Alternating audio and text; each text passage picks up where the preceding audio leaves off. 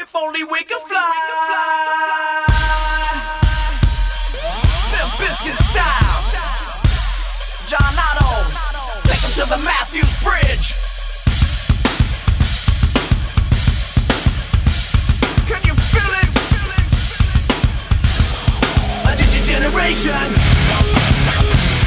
Hello, and welcome to another episode of the Roach Coach Podcast, the journey to create the new metal canon. My name is Lauren Kozlowski. With me, as always, the Indigo Angel, Jennifer Bloomer, Hello. and the original Roach Rider, Mr. Matt Nas. Keep it rolling, baby. There we go. Ah!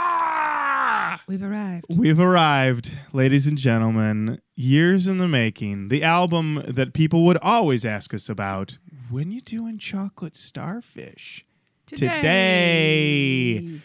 All right, partner. oh man, Matt, are you just gonna recite the whole album to us?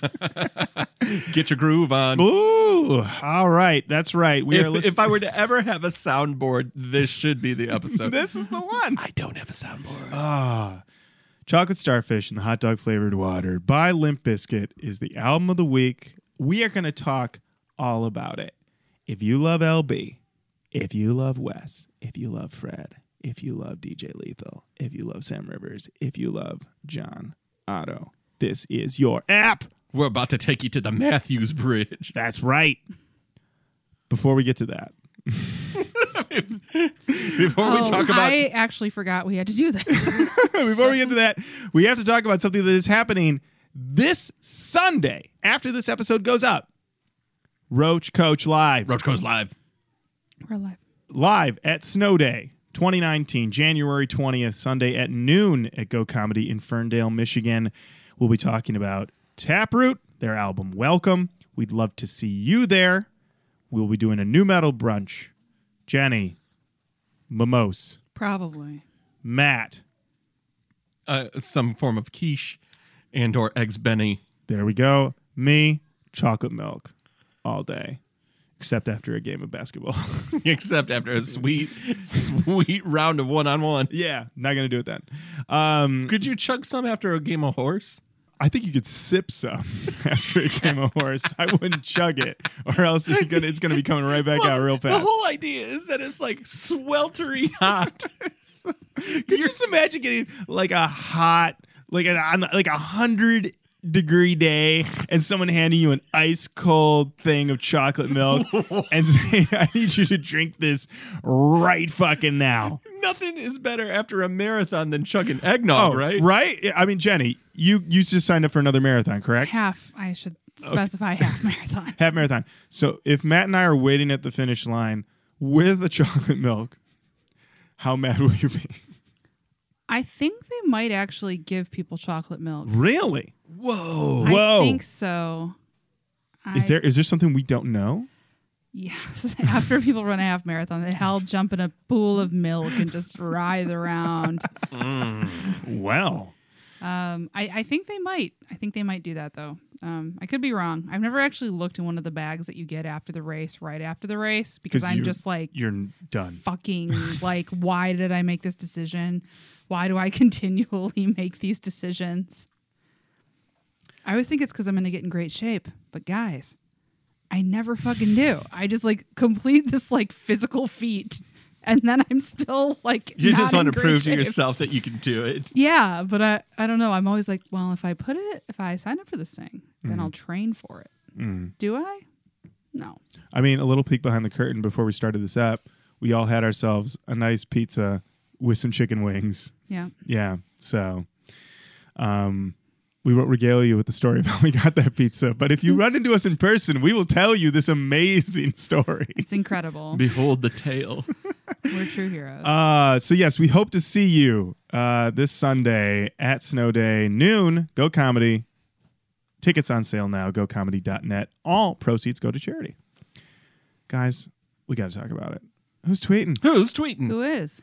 We did an episode all about take a bite out of rhyme, a rock tribute to rap, and we got some feedback. We're laughing because something fell down upstairs. Uh, Jenny, we got an email. We sure did. This is from Andrew Wolf, and the subject line is Jenny cracked corn, and then the first line is and I don't care. Self titled is Bay. Take it easy, Andrew.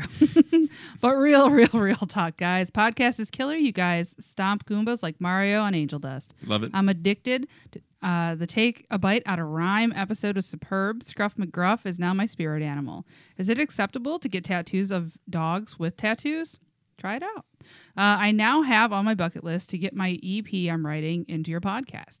I'm currently in the studio producing the first track, and it's actually going to be oh, it's going to be new metal, of course, because what else in life actually matters? Check out the new AudioDope by Dropout Kings. It's new metal as fuck. Also, Point Oblivion by Dark Complex and 24 hours slash 48 hours EP split by Charcoal Tongue. Good shit. God bless. And keep it rolling, baby. Keep it rolling, baby. we will. Thank you, Andrew. Uh, over on Facebook, Scribble. Ah, Aw, the man, the myth. He dropped a comment. He dropped an album this year. He dropped an album this year. He's well, last Skinwalker. year, but yes. Oh yeah, I guess. Yeah, he's got another. Okay, a I'm just little gonna- little peek behind the curtain. peek behind the guys. curtain. We're still recording this in the year 2018, but it is coming out in 2019. All right, let's just talk about this comment. It's amazing. I'm actually label mates with Saint Dog of Kottonmouth Kings. What? And in a group with Chucky from Kottonmouth Kings. I'm going to definitely send this episode to him. Mm. Also, I love that Everlast has been on every compilation so far. LMAO, love it. Whitey Ford all day. Also, Saint is on my new album and I'm on his, so be on the lookout for that when it drops early 19. Zinger, SRH, Suburban Noise is putting it out. Hashtag Roach Coach Mind State, LOL. Love it. wow. All right, Scribble, I have a question for you. Mm. Do you know someone named Brandon Michael Turner? If you do, let me know. He does a lot of art. I went to high school with him, and I know that he hung out with those suburban noise dudes for a while. So if you do know this person, then you know the person that I gave my Jinkos to because I had a crush on him. and if you don't, seek him out he lives near you. yeah, probably. Uh, Jenny, we got one from Elric. That's right. Elric, I, I got so caught up in mm. this possible connection that I lost my mind. Elric says, I remember reading that MSI once opened for Biohazard and Coal Chamber in the late 90s, and the crowd reception to them was about as well as you'd expect. I personally think you're a bit too harsh on Dynamite Hack, but I also have no good argument to what you said. I appreciate that respectful disagreement, Elric. Thank you. Uh, Jeffrey Thomas said uh, MSI actually replaced Coal Chamber supporting Insane Clown Posse in 1999. Coal Chamber would only play two shows, then they were replaced. MSI finished the tour along with Biohazard. I was there for one of their first shows. No one knew what the fuck to think of MSI, and they caught their fair share of shit thrown at them. They passed out cassettes of Bring the Pain and Tight, and by the next Juggalo concert, everyone was an MSI fan. They were just a hard pill to swallow with zero warning.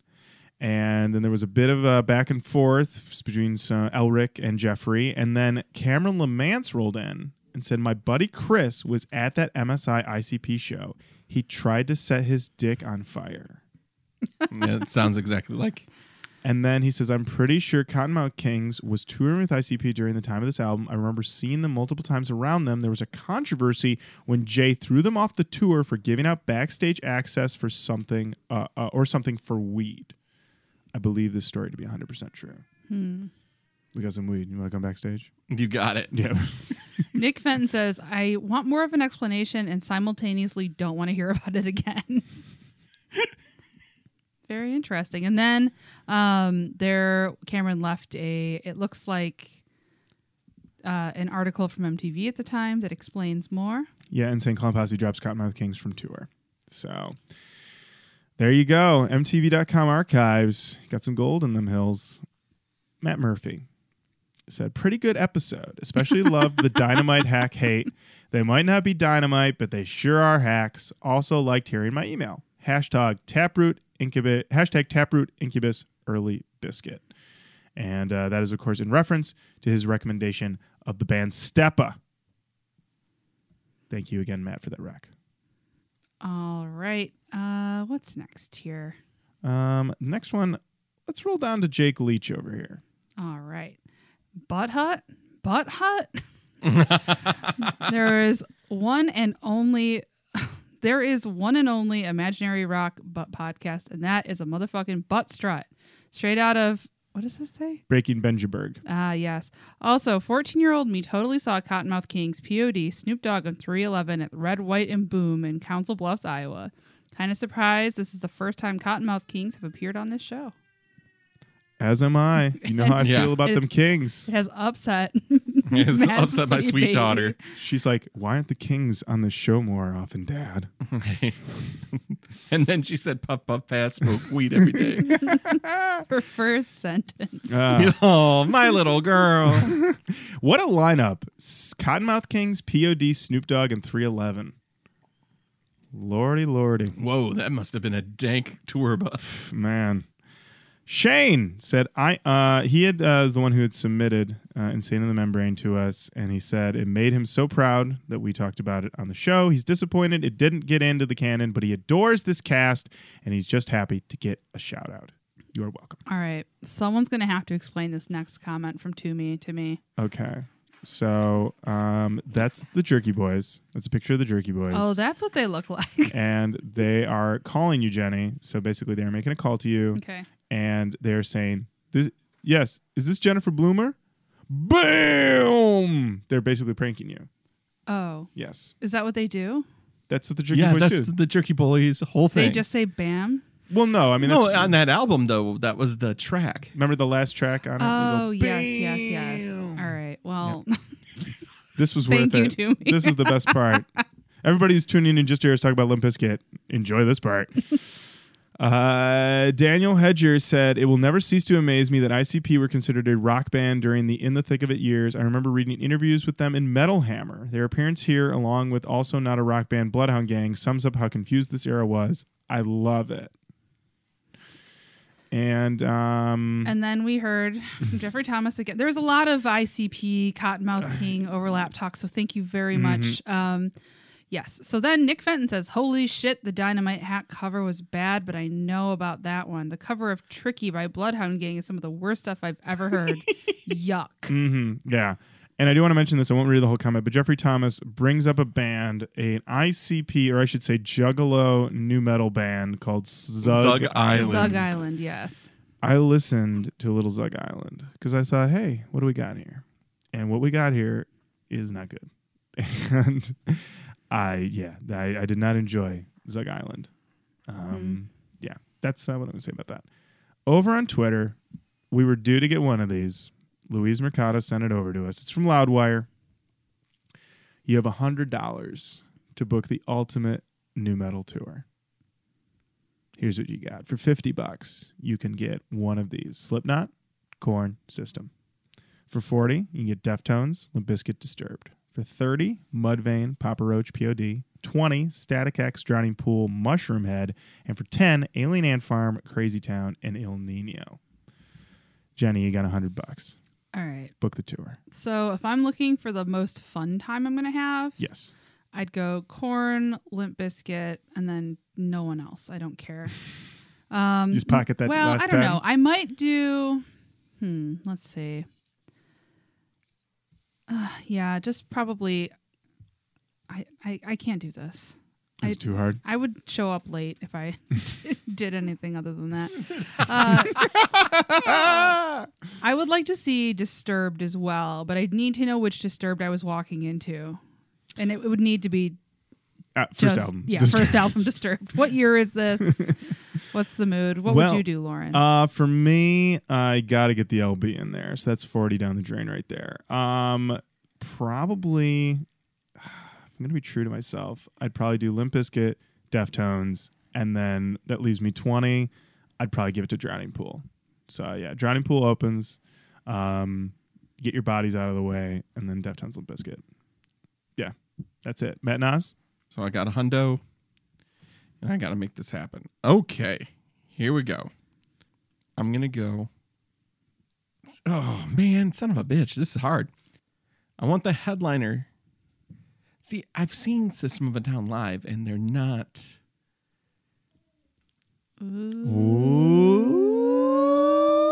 They're not Slipknot oh. live. I would want. Okay, so the, the other thing that they need to say about this is, I agree, eras. Like, if I could see, And I think I've I've done this before. I think I feel like we've done this before. They give the, they they put these up every now and again. Yeah, they just change the money, and uh, you know they might throw a different band. Like there's like Static X is in here, and obviously that's like not really a thing anymore. You have a hundred twenty-three dollars and forty-five cents. You have fifty bucks in Jeffrey bucks. That's right. Just to book on a new metal tour. You can get Deftones for thirty-five Great Britain pounds. Mm-hmm. Alien Ant Farm for one to five euro. All right. I'm going to do This is going to be a weird tour, but I would like to see System of a Down. I would like to see POD, and I'd like to see Static X. Okay. All right. All right. you There have the budget to do that. You do. So there you have it. Those are our picks for the the ultimate new metal tour. Era undefined. All right. Jax says, ugh, ironic white guy rap covers are worse than ironic jazzy swing covers, and those are universally and completely terrible. That's a hot take I can get behind. That's right. Over over there on Twitter, Kelly K Fresh Frazier. K. fresh. Is Fred Durst voicemail to Taproot in the hashtag new metal junk drawer? Hmm. Yes. Well, why don't we decide this at our live app when we talk about Taproot? Ooh. So Matt thinks yes. We have not set our answers yet because we will talk about it at our live show January 20th at noon. See you Sunday. See you Sunday. At See noon. ya Sunday. Finally, over on Instagram. Jenny, you want to take this one? Sure. C Dowden five says love the brutal honesty in this episode and the jokes. Oh, and Funky Ken. The sun rises. Did and- somebody say uh, something funky? yes. The sun rises and sets on the mobile phone plan that he hooked me up with. I finally got rid of my flip phone thanks to the great Funky Ken. You're welcome, baby. Oh, Funky Ken. Funky Ken. He's wearing all silk today. oh, yeah, he's very relaxed. He I've had a boner for three hours. Yeah, Ken, we can see it. we can see it. It's uh, very uncomfortable. but it's so comfortable. Oh, It's God. surprisingly Honestly, massive. I've been I've been edging this whole. God damn it, Ken. That's Ken. so fucked up. Ken. That's so fucked up. That's so disgusting. Ken, just no. Ken, now we're gonna get all. We're done now. All our comments will just be like either people who know what edging is, or they're gonna want to know. Oh, jeez. Yeah, come to the show on Come to Sunday the to, sh- find out what edging is. Ah, they're gonna regret giving us that full ninety minutes now. How was Roach Coach Live? Um, they just talked about edging. They, What's they edging? they- well, Should've they been- edged the audience for ninety minutes. Oh God! All right. All right. Okay. Okay. Thank All right, you. thank you. If you uh, if you would like to be featured in Who's Tweeting, keep on saying hello on Facebook and Twitter and our Instagram. Uh, send us an email, roachcoachpodcast at gmail.com. The album of the week Chocolate Starfish in the Hot Dog Flavored Water by Limp Bizkit. Holy shit! Jenny, Mm. when did this album come out? This album came out on October seventeenth, two thousand. Thick of it. Woo! This might be the ultimate thick of it record. Just putting it out there right now. You you might you have a strong argument here.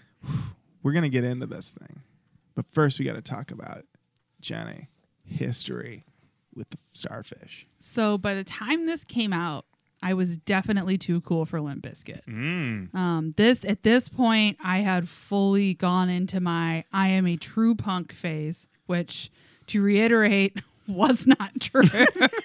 I just liked probably a little bit more obscure stuff than most of my peers, but I was like into like New Found Glory and stuff like that. They're into Blink 182, and you're like, I'm listening to Alkaline Trio over here. Th- That's exactly right. Oh, okay. That's 100% true. Yes, I went to see them at like a desirable discs. They had like a signing. Mm. Uh, it was like very, I thought I was very, very cool. I was way too cool for this. But, um, I mean, I- I wound up hearing most, if not all of this album. Um, I think I always, I always did like Rollin', of course, because how could you not? I mean, it's in your top five new metal songs of all time. It's great. Um, I just I had too much of that that teenage. I figured out that I was like cooler than every one of those like trashy like pieces of shit in Westland attitude. Uh, and I I did myself a disservice. You know, I was too cool. Lauren, let's hear about it. Oh man, so Uh, this album came out my freshman year of college. Everyone in my entire dorm had this album. You could walk down the hallway and hear one s- a song coming from any dorm room. It was everywhere. I uh, but I did not have a car or really any money, and but I knew I needed to get my own copy of this, and so I called my mother and said, "Please buy me the CD and mail it to me," which she did. So my mother bought this for me at like Best Buy and mailed it to me a fucking saint. and um and uh, I remember when I got it, my roommate had his own copy, and his came with like a bonus disc, and I was like, "Fucking what the fuck, bonus disc?" And I remember calling my mom because I was a piece of shit, and I was like, "Was there like a do you recall like a bonus disc or anything?" My mom was like, "I went and picked up the CD you asked me to get," and I was like, "You know what? Okay, this conversation's done. I I I'm reading between the lines. Not really. I'm I'm hearing. I'm sensing a tone. Um. So, uh. Yeah. So I yeah I had this record. We actually had an edited copy at our college radio station. So we were like, fuck yeah, we can play everything from this record. And uh, yeah, I loved it. I thought it was amazing. I remember um, they had just built a brand new um, workout area so, uh, at the school you could like run around. They have track and all these things. And I was, I thought like I'm an 18 year old. I'm in college now. I'm gonna like be a guy who like runs and stuff. Didn't last long. Um, but I remember being in there, and it was the week that this came out, and they had Fred was on some radio station, maybe with the whole band, and they were just talking about like every song, and it was like being played over the entire auditorium. So all of us were all listening to Fred like break down Chocolate Starfish. And I remember just thinking, this is once again, like I said, with Significant Other. Like my feeling was like they were incredibly ubiquitous because everyone agreed they were good. Like I was like, yeah, like we all listened to this band because they're great. And then like the record is, I mean, we'll get into the numbers that this record did. I was like, there was nothing to tell me this wasn't true. And uh, yeah, and then I listened to it and I, I thought it was killer. And uh, yeah, Matt Nas. Guys, it will come as no surprise to anybody who's listened that I did not own this record. That I also was at a point of my life of being like, Limp Bizkit's lame. I like Radiohead and I like Kent and I like mopey British pop and that's what I'm into. But I always liked Rollin'. I always thought it was a good song. It's so dumb and big and loud and it's perfect um, in what it does. And I, I've watched like this is a band that I have I have pretended not to like for such a long time, and it's like you know what I like them. Um, we'll get to the songs that I don't like, obviously, but like when they're rocking, they're a good time, man. Mm-hmm. This band is a good time. So this record opened at number one, sold one million fifty thousand copies in its first week, Holy four hundred thousand in its first day, the largest first week sales debut for a rock album in the United States ever, has yet to be beaten. Will probably never be beaten unless somebody makes Rollin' Part Two. It ain't happening. It went six times platinum in America, six times platinum in Canada, four times platinum in Australia. Just to put that in perspective, not all Silverchair albums have gone four times platinum in, in Australia, Wow. but some of them have. Jenny, who's in Limp Bizkit on this record? Oh, on this record, we've got Fred Durst on vocals, Wes Borland on guitars, Sam Rivers on bass, DJ Lethal on turntables, and John Otto on drums. There you go. We've it's got- the classic lineup. hmm Classic lineup. We've got a lot of interesting guests that we'll be excited to talk about. This record, I, I gotta say, critical reception, mixed reviews. Metacritic it has a 49 out of 100. All Music gives it a two star rating. Entertainment Weekly gave it a C.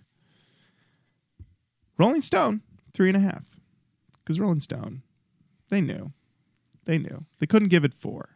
You know, I know, I know. Editorial was like the guy who reviewed it was like, "This is a four star record," and the editorial was like, "We can't do it. We can't fucking do it." But Well, let's context wise, mhm. Limp Bizkit was inescapable. yeah, Like and we're also this is a year after Significant Other. So like this isn't like they gave us two years. It was like, nope, we got a new one coming right down the pike. Get ready. which is insane. Yeah. Because what are there three years between three dollar bill and significant? No, two years. years. 97 to 99. Yeah. Okay. So like they turned this one around quick. Yes. They did. Now, interestingly enough, they got a 7 out of 10 from Spin Magazine. I said, good for Spin. Who wrote that review? Robert Christgau. What? He sure did. He did. And this is one of the most backhanded three uh, 7 out of 10s. I mean, he gave it on his own. What did he give it on his own website, right, Jenny? It was a star. Okay. Um, and does it have does it have a review? It does have a review. Oh. It has a, a short review Okay. and then a longer review. All right. Um, the short review is minimal sexism, duty jokes for corporate America, and the best rapping money can borrow. And his favorite songs are both of the rap songs, Rollin', Urban Assault Vehicle, and Get Your Groove On, which is fits. Christgau was a big rap fan. Over on Spin, he does write a much uh, longer piece, really diving into it. My uh, my favorite line, really the ending is is really the best part. Maybe we'd all be better off artistically if Durst continued to, to confront, however pathologically, the pain he shares with the guys who love him. Instead, he's playing a playa, a fast lane success fantasy for mooks as surely as Christina Aguilera is for the girls they fear and crave. What a bitch. It's an interesting review, and I highly recommend everybody read it. Um, new uh, tags. What we got? Genre tags here. Genre tags. We have scrolling to the top of the page, new metal and rap metal. Okay. And finally, producer on this record, Jenny Terry Date and Limp Bizkit. Terry Date. Additional production by Josh Abraham. Mm. Additional production by Scott Weiland. Mixed Andy Wallace. Got to get Andy Wallace. in Andy Wallace. We would be foolish to not talk about this album art. Oh, it's So the thing that strikes me immediately, Yes. Limp Bizkit presents that's right. presents as if this is the piece of art Yeah. coming your way. Mm-hmm. chocolate starfish and the hot dog flavored water. Now, my understanding was that title was the, a, a total in joke within the band. Yes. So, uh, the first part of the title is a scatological reference to the appearance of the human anus. Yes. However, hot dog flavored water is an inside joke started by Wes Borland at a truck stop while the band was on tour, where Borland saw bottles of Crystal Geyser flavored water and made a joke about having meat or hot dog flavors. Durst refers to the album name in three songs. On Living It Up, he declares that the chocolate starfish is my man Fred Durst. Um, Wes Borland has stated in an interview and question on the name of the album that Fred calls himself Chocolate Starfish because people call him an asshole all the time. On Hot Dog, he tells his detractors, Kiss my starfish, my chocolate starfish. And on Rollin', he mentions chocolate starfish in the introduction. So there you have it. In that regard, um, this album art, some people have considered it the worst album art of all time. I disagree. It's definitely weird. Um, it's a West or a West painting of weird looking. Um, what would you call these? Like mutant babies or something? Yeah, they're like baby goblins or something. Yeah, and they're lounging in a pile of hot dogs. So There you go. there you go. Um, on the CD itself is uh, all the uh, cartoons of all the band members. What are they doing, Jenny? They're pointing their thumbs in their mouth. Okay, so they're all just. It's it. It, it definitely feels like. Um, like I feel like they're getting ahead of like, yeah, we have this album. It's called Chocolate Starfish, but we're kidding. Like it's it's goofy. The back photo is actually a weird. Like I know this album was done in a year, but it's just this shot of like the mixing board, which is uh, I don't know. Like wasn't the back of the uh, Significant Other album like like a, some, look like a screensaver with like alien like spaceships and Yes. stuff like that? Mm-hmm. Yeah, I feel like sometimes they're not following whatever sort of concept they initially have. They're just sort of like, ah, and then we'll put this and put this. We're not going to do it now, but at a certain point during this, we're going to bring back a feature that we haven't done in two years called Jenny reads Fred Durst thank you part Oh, of the good. liner notes. Yes. um, really went well last time, and I thought let's bring it back. I can't wait. Uh, well, let's get into the album, Let's do it. shall we? Okay. Uh, the first track is an intro, and that goes into Hot Dog. This is not a test. This is reality.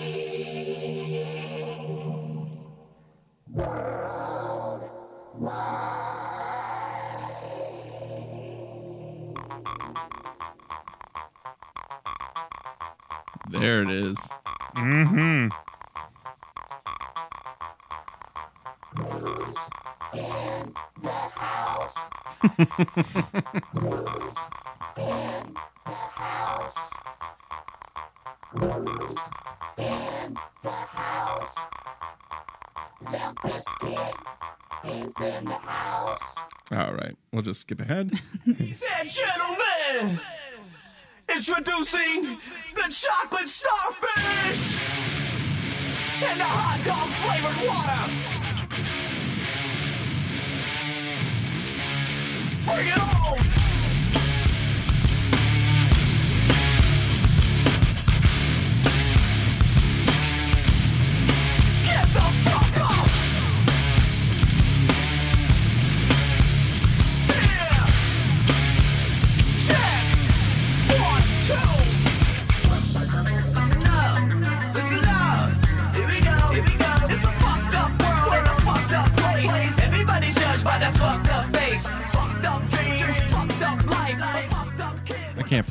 Seven minutes of a song, but Well, you want to get to that chorus, right? right. So where should I go? Uh, it's gonna happen. Pretty Oh, soon. okay. Yeah. Doesn't it? Or does he go into a second verse before he gets to the? I thought it was two verses. I think you're right. Check out all this pre-chorus. Yeah. Um, oh, it's coming up soon. Okay. Oh, it's coming. It's, It's coming. It's coming. It'll be here. It'll be here. Dad, it's almost there. Mm, I don't know. Titties on a fucked up chest. You're all fucked up. So what you wanna do? We're fucked up me. Here we go. You wanna fuck me like an animal. You like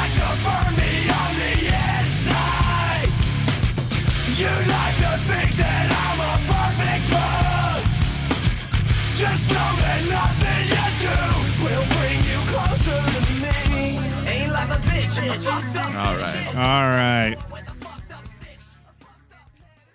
Jenny, thoughts on hot dog? Sounds huge. Mm-hmm. Uh, is this a song that I think is great? No, I like the chorus, but I'm that's because it's a Nine Inch Nails song. Mm-hmm. Uh, but I don't know. I thought it was a good song. I thought it was interesting. Um, not the best song I've heard from them. Uh, but, okay. Uh, what do you think? I mean, I wrote in my notes, here we go. And then I quoted when he said, bring it on. It's got a hot drop. He yells, get the fuck up. I am up. I'm ready to go. It's a ripper. This guitar work that, I mean, it's one of those things where immediately you hear that, that riff that Wes is doing and you're just like, oh, this is every, everybody who is in the scene, in that new metal scene, heard this start and they were like, how's he fucking do it? How's he fucking do it? I want, I just need one of these. And he's got, you know, so many. I mean, yeah, it's his touch.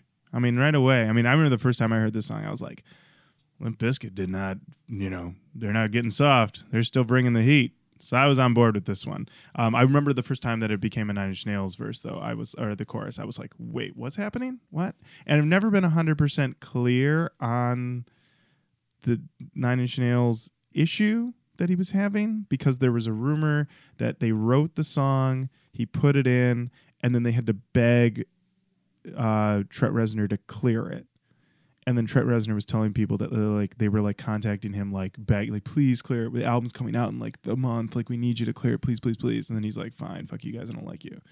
And then there's something else later in the album that indicates that maybe he was that Fred Durst is upset about him being dissed in the Star Stuckers and Starfuckers Incorporated video. Oh, he's one of the plates. He's one of the plates break. that gets broken. Yeah. Um, so I don't know, but I mean, as an opener, caught my attention. Matt Nas?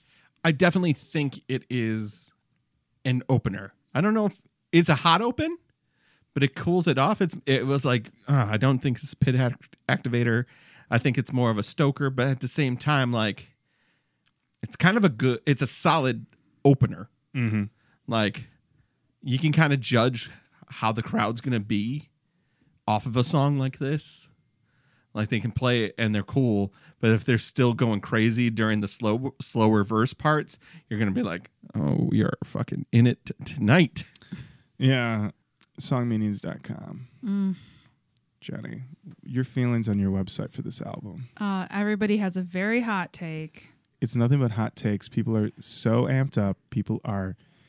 I felt like every single comment, maybe not every single comment, but most of the comments were delivered by someone who was so angry or so passionate about whatever they were typing about that there was just spit just coming out of their mouths Oh, I uncontrollably. agree. I agree. And they were just refreshing. Like, somebody fucking respond. You gotta respond dare to you. my I shit. dare you. Um, I've got one favorite comment. I do want to point out that they um, there's a lot of comments back and forth of how many times he actually says "fuck" on the song.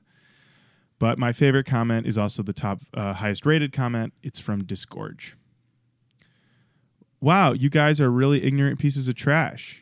You claim Fred Durst is the reason society is crumbling? It's closed minded fucks like you that are ruining society. A couple of songs by a pissed off new metal artist won't affect society at all. Congratulations on being complete fucking morons.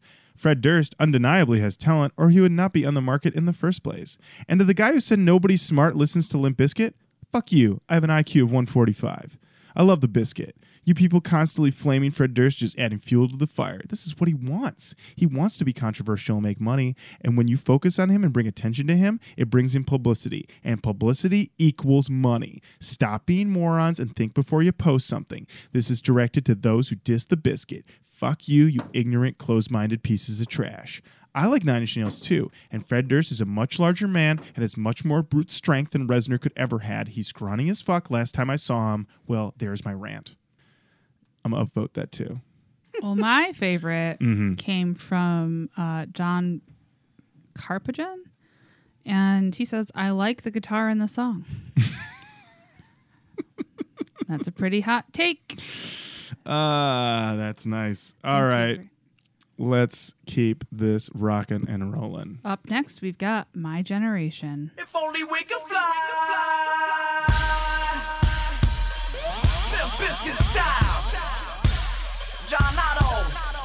To the Matthews Bridge. Can you feel it? A digigeneration. All right, I'm gonna give him a pit activator here. It has been activated.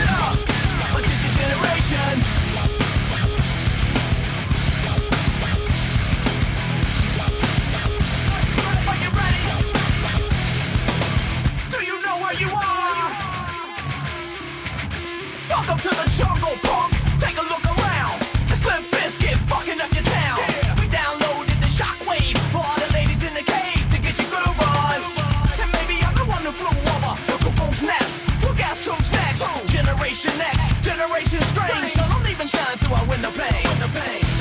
So go ahead and talk shit. Talk shit about me. And go ahead and talk shit about my future generation. Cause we don't go give a fuck and we won't ever give a fuck until you, you give a fuck about me and my generation. Hey kid, take my advice. You don't wanna step into In a big Pile of shit. That you know what? That advice still relevant today. Oh, take it. Take it. Mm. Right, Jenny? I mean, you still use that to this day. I do. So Right. Don't step in a big pile of shit. Mm-hmm. Yeah. Jenny, thoughts on my generation? So I think maybe for me, this song doesn't stand the test of time. Whoa. Even with sound advice about not stepping in shit? I appreciate the advice. I don't know. I thought I like. I feel first of all, I want to say I think that people are unnecessarily hard on Fred Durst for no good reason. But uh, this song I think is great. It's just that the lyrics are so just I don't know. Just like I feel like I'm getting like hit over the head with like a, like a broish bullshit. I mean, like the Durstness has never been at a higher level. It's a it's a very it's a level of dirtness that like I don't have the nostalgia for since Mm. like I was out of it by then. right. This level of dirtness is a little much for me. That said, the band itself super tight. The Ooh. song itself, I think solid. Mm-hmm. It's just this level of dirtness is it's a bit much for me at this time. Lauren. It's a bit of a victory lap song in a lot of ways. Like he's coming off of, you know, the big. Uh, here's the thing. What the whole thing with Limp Bizkit starting off was that like were they actually worthy? Were they actually popular? You know, the whole payola scandal and everything. You know, they oh they got popular off a cover. You know, then they come off a significant other and they're big. They're big, big, big. You know, A big that is almost ununderstandable today. Yes. And then, so then he's making this record like, I'm that dude. I'm that guy. I'm vice president of the label. I'm signing people. Puddle of Mudd, you don't know them. You're to know them. Staind, those are my boys. They'll break big. Don't you worry about it. Uh, so, you know, he's got all this, he's got this backwind blowing him. Um, I do know what you mean, though. I have nostalgia for this song. So for me, this is just like, yeah, this is how the song is. But yeah, I can see coming to it a little colder, being like, okay, you gotta, you, you gotta relax. this is a bit much. But um, just to let you know, my level of nostalgia, I'll just read my notes that I wrote when I. when I- It's yeah. I knew that was gonna crush you. I'm sorry. Uh, I wrote more hot riffs. This guy, and then I wrote ooh this hook, and then I wrote this is top shelf Limp Bizkit. John Otto is doing the damn thing, and then I wrote DJ Lethal. Love it, love it, love it. Ends with Fred Durst giving a satisfied oh yeah. This song rules forever. so that's where I was when I, did my do notes. think that that John Otto and Wes on this song do shine. hmm Um, I it is my coming into it now that I think is putting me off a bit, but I still liked it. Mhm. You know, it's one of those songs that when I hear it, or when I'm asked, like, what, what Limp Bizkit songs do you know? Like, my generation would be one of the ones that I would play for somebody. I think they, I just checked out some set lists. They still play my generation. Like, Mhm. it, it still gets the crowd moving. The music is, I think, the high point of it. I've never been like, you know, who has great lyrics? Mr. Frederick Durst.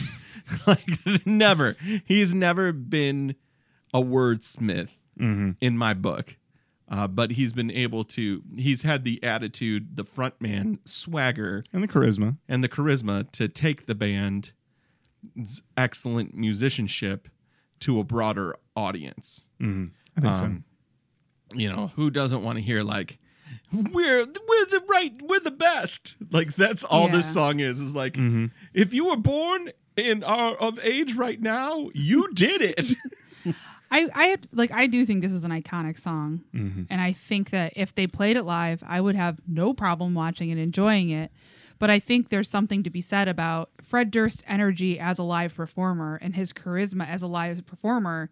It makes you not care what he's saying for the most part. I think Yeah. because a lot of it's just like I don't give a fuck. fuck that. Who fucking? I don't fucking care. Who fucking cares? We're sweet. Blah. Like yeah, Chocolate starfish. right. I'll be there for that. It's just that when I am listening to it, uh, Objectively, yeah, and and you know, like I listened to it. I had the third listen when Lauren and I were driving over here today. Mhm. Um, I just think that it it just hits you differently when you're when you're listening to it now and like more objectively. Mhm. At least for me, Yeah. without the nostalgia piece. hmm That doesn't mean that I don't. I think it's a good song. I think it's an important song for new metal, but it's just I don't know. I get you.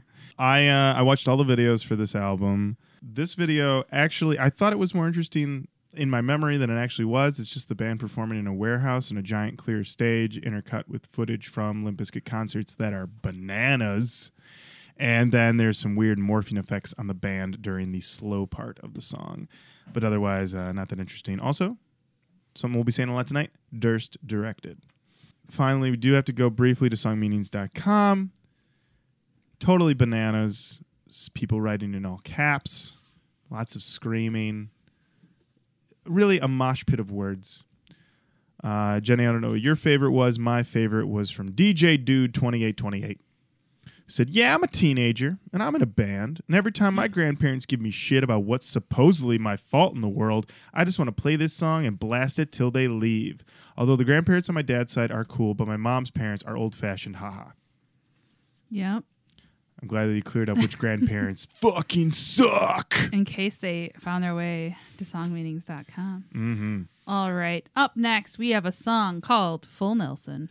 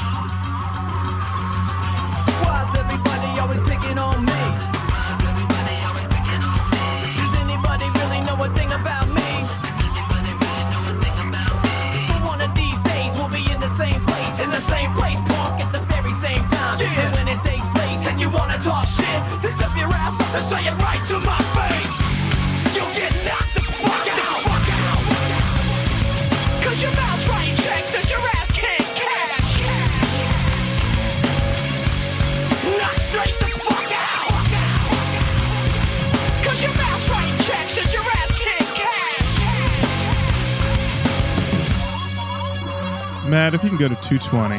You got it, buddy. our people who verbally rape us with talking. We try to ignore them, ignore them until they keep talking. They think that they're building an empire without us. Well, we've got the torch now. We've got the fire to burn this motherfucker down. Down,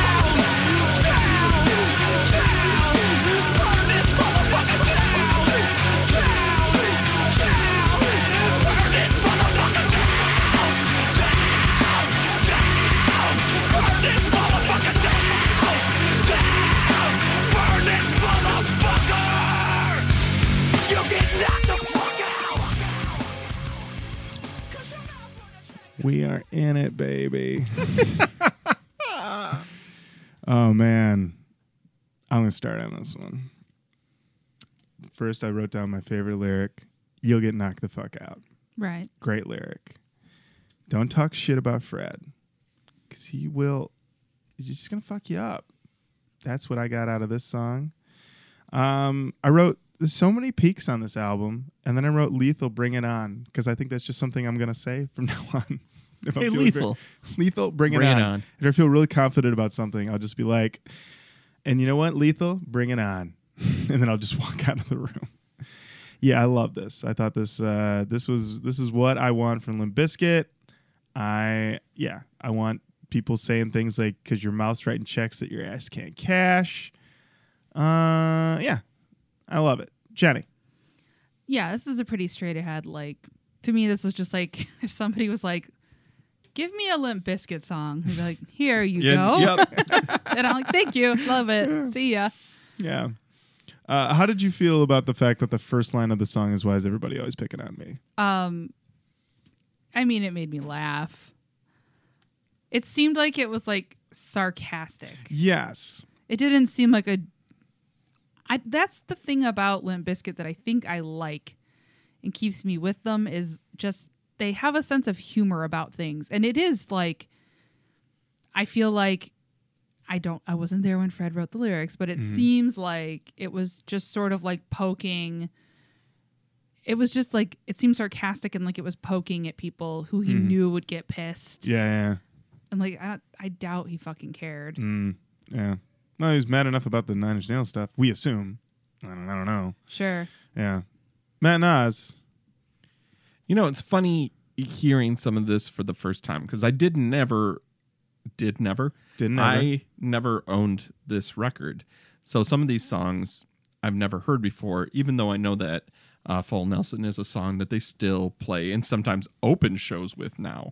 Could you imagine opening with this motherfucker? I don't. What do you fucking do? Here's the thing.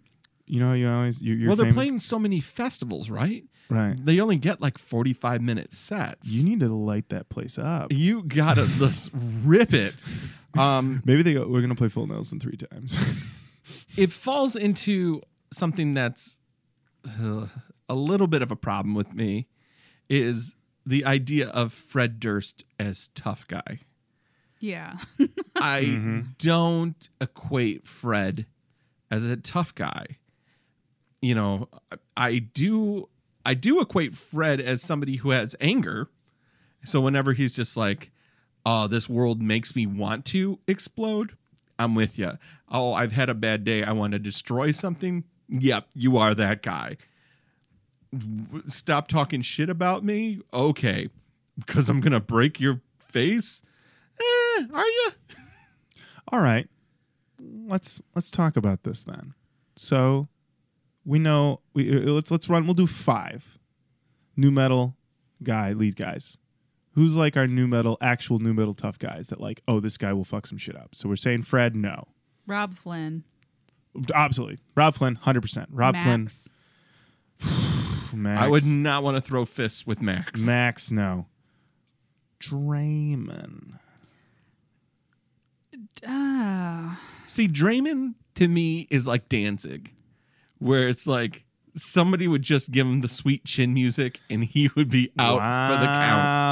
Wow. Okay. All right. So you're saying okay. Chino. My feeling on Chino, Chino can scrap. I think Chino can scrap. I can't imagine Chino doing anything other than making love. This is true. I mean, this is true. It's very hard to believe. I think if he, if he needs to defend the honor of a woman, he'll step Uh, up. Oh, Chino. Yeah. My knight. Um, Corey Taylor. Corey can fight. Corey can fight. I think so because he's actually like a tiny guy. I think he's got a bit of tiny guy. Oh, I think Yeah. he, I think it would be the ugliest fighting you've ever seen in your life. oh yeah. And he's leaving tore up, Mm-hmm. but it's like you should see the other guy. Yeah. Yeah. Uh, obviously, clown will kill you. Clown will Clown is- murder you. Clown has proven himself. yeah. Clown is definitely trouble. Um, I'm trying to think anyone else that we might have missed of the great. Um, See, I don't, I don't associate uh, tough guyness with Jonathan Davis. no, No, I don't think he'd fight you, especially not after we saw him solo. no, oh no, no. Jonathan Davis is like Jonathan Davis would actually pay some other people to fight you for his amusement from his throne and his and his, and his, His goblet of chalice. wine. Yeah. Uh, okay, I'll just run a couple more. Coby Dick. No, Okay. I could beat up Coby Dick. Okay. All right. Hey, Serj. So I was just thinking about Serj. this is not surprising. I was just thinking about Just him. thinking about Serj. Okay. Um, I think if you got him angry enough, he could scrap. But I don't think he would go out of his way. And none of his lyrics are tough guy lyrics. He's more he's like Zack de la Rocha. He's more interested in systemic problems than he is about you talking shit about It it. wouldn't. No, it wouldn't be about talking shit. It would be like you said some things that were deeply fucked up and against his principles, and you kept pushing and pushing and pushing, and he had no way out. And Yeah. he exploded. I could totally see that. Uh, Aaron Lewis. No, No, Aaron Lewis is a punching bag. I Okay. think, I think we, we all know this. Uh, I got a couple more. Sully. Sully can scrap. I bet Su- Sully seems like a he punches you once and you're knocked out, and then he just leaves. Yeah. He's a Boston guy. Mm-hmm. He knows how to throw. yeah. Uh, I'm not even going to mention uh, Boyd. We already know the answer to that Oh, one. Uh, Scooter. I uh, I abstain. Okay. Jenny's going to abstain. Um, here's the thing: if you get in a fight with any of the guys in Rammstein, Oh, You're gonna wish you hadn't. No. you're, you're going to disappear. Your body's going to disappear. that's complete annihilation. You're done. in some in some weird you are like a s- pieces of you are a statue at someone's house You will wake up in an ice bath if you fight anyone in Rammstein. Uh, I think I think I've hit all the big ones of uh, new metal. Uh, if there's anyone else that you would, oh, Burton. Oh yeah, he he could fight. Yeah, I was thinking that too. Uh, what about uh, what about what's his name? Uh, the main guy from Mudvayne. Is that Kud? Chud? Chud. Is isn't, the, it? isn't the main guy in Mudvayne Chud? I don't remember. Uh, Mm, I feel like he'd fare in an average level in a fight. okay. All right. One more. Mike Shinoda. No. No, No. I don't think so. Okay. All right. That's our new metal scrap list. All right, yeah, let us know if you got any other questions or Yeah. takes on Yeah. who, could fight. Who could fight? Um, songmeanings.com. I just, there's one exchange and it's beautiful. PacSun 2871 said, with anger, verbs after every eight swear words, you too can make this song. Ooh, what a biting diss. But written in normal, you know, normal sentence. Many Amore rolled in Oh, here it and comes. said, yeah, but Limp Bizkit actually made the song. Woo! Yes, there's one that I want to mention because I've never turned on a commenter more quickly. Starts out strong. Johnny Glaze says, "Really though, if you don't like Limp Bizkit, then why are you in here looking at their songs? Doesn't make any sense, does it?" I'm with you. I'm with this guy. Yeah, with yeah. Yeah, yeah. Johnny Glaze. Yeah, I'm Just like tattooed. a dumb fucking broad. I'd like ah. to meet one girl that fucking makes sense. Wow. Oh, that was a real turn. you for were me. so close. we were with you, Johnny Glaze. We were with you, Johnny Glaze. We were all rooting for you. we were. That's very. Oh appropriate. man, I, it's funny is that it's it's like this defensive Limp Bizkit, and he just he's like, hold on, my misogyny's got to peek out. He's like, why are you doing this if you don't care about it? Fuck women. Just real quick, also though, Also, uh, side note, uh, bitches make no sense. I'd like to meet one. bitches be crazy. oh, oh, Johnny Glaze. Hope you're all right, bud. Probably alone somewhere if you haven't changed some things about yourself. 420, bro. Yeah, 420, my dear boy. Uh, all right, up next we have the song "My Way." You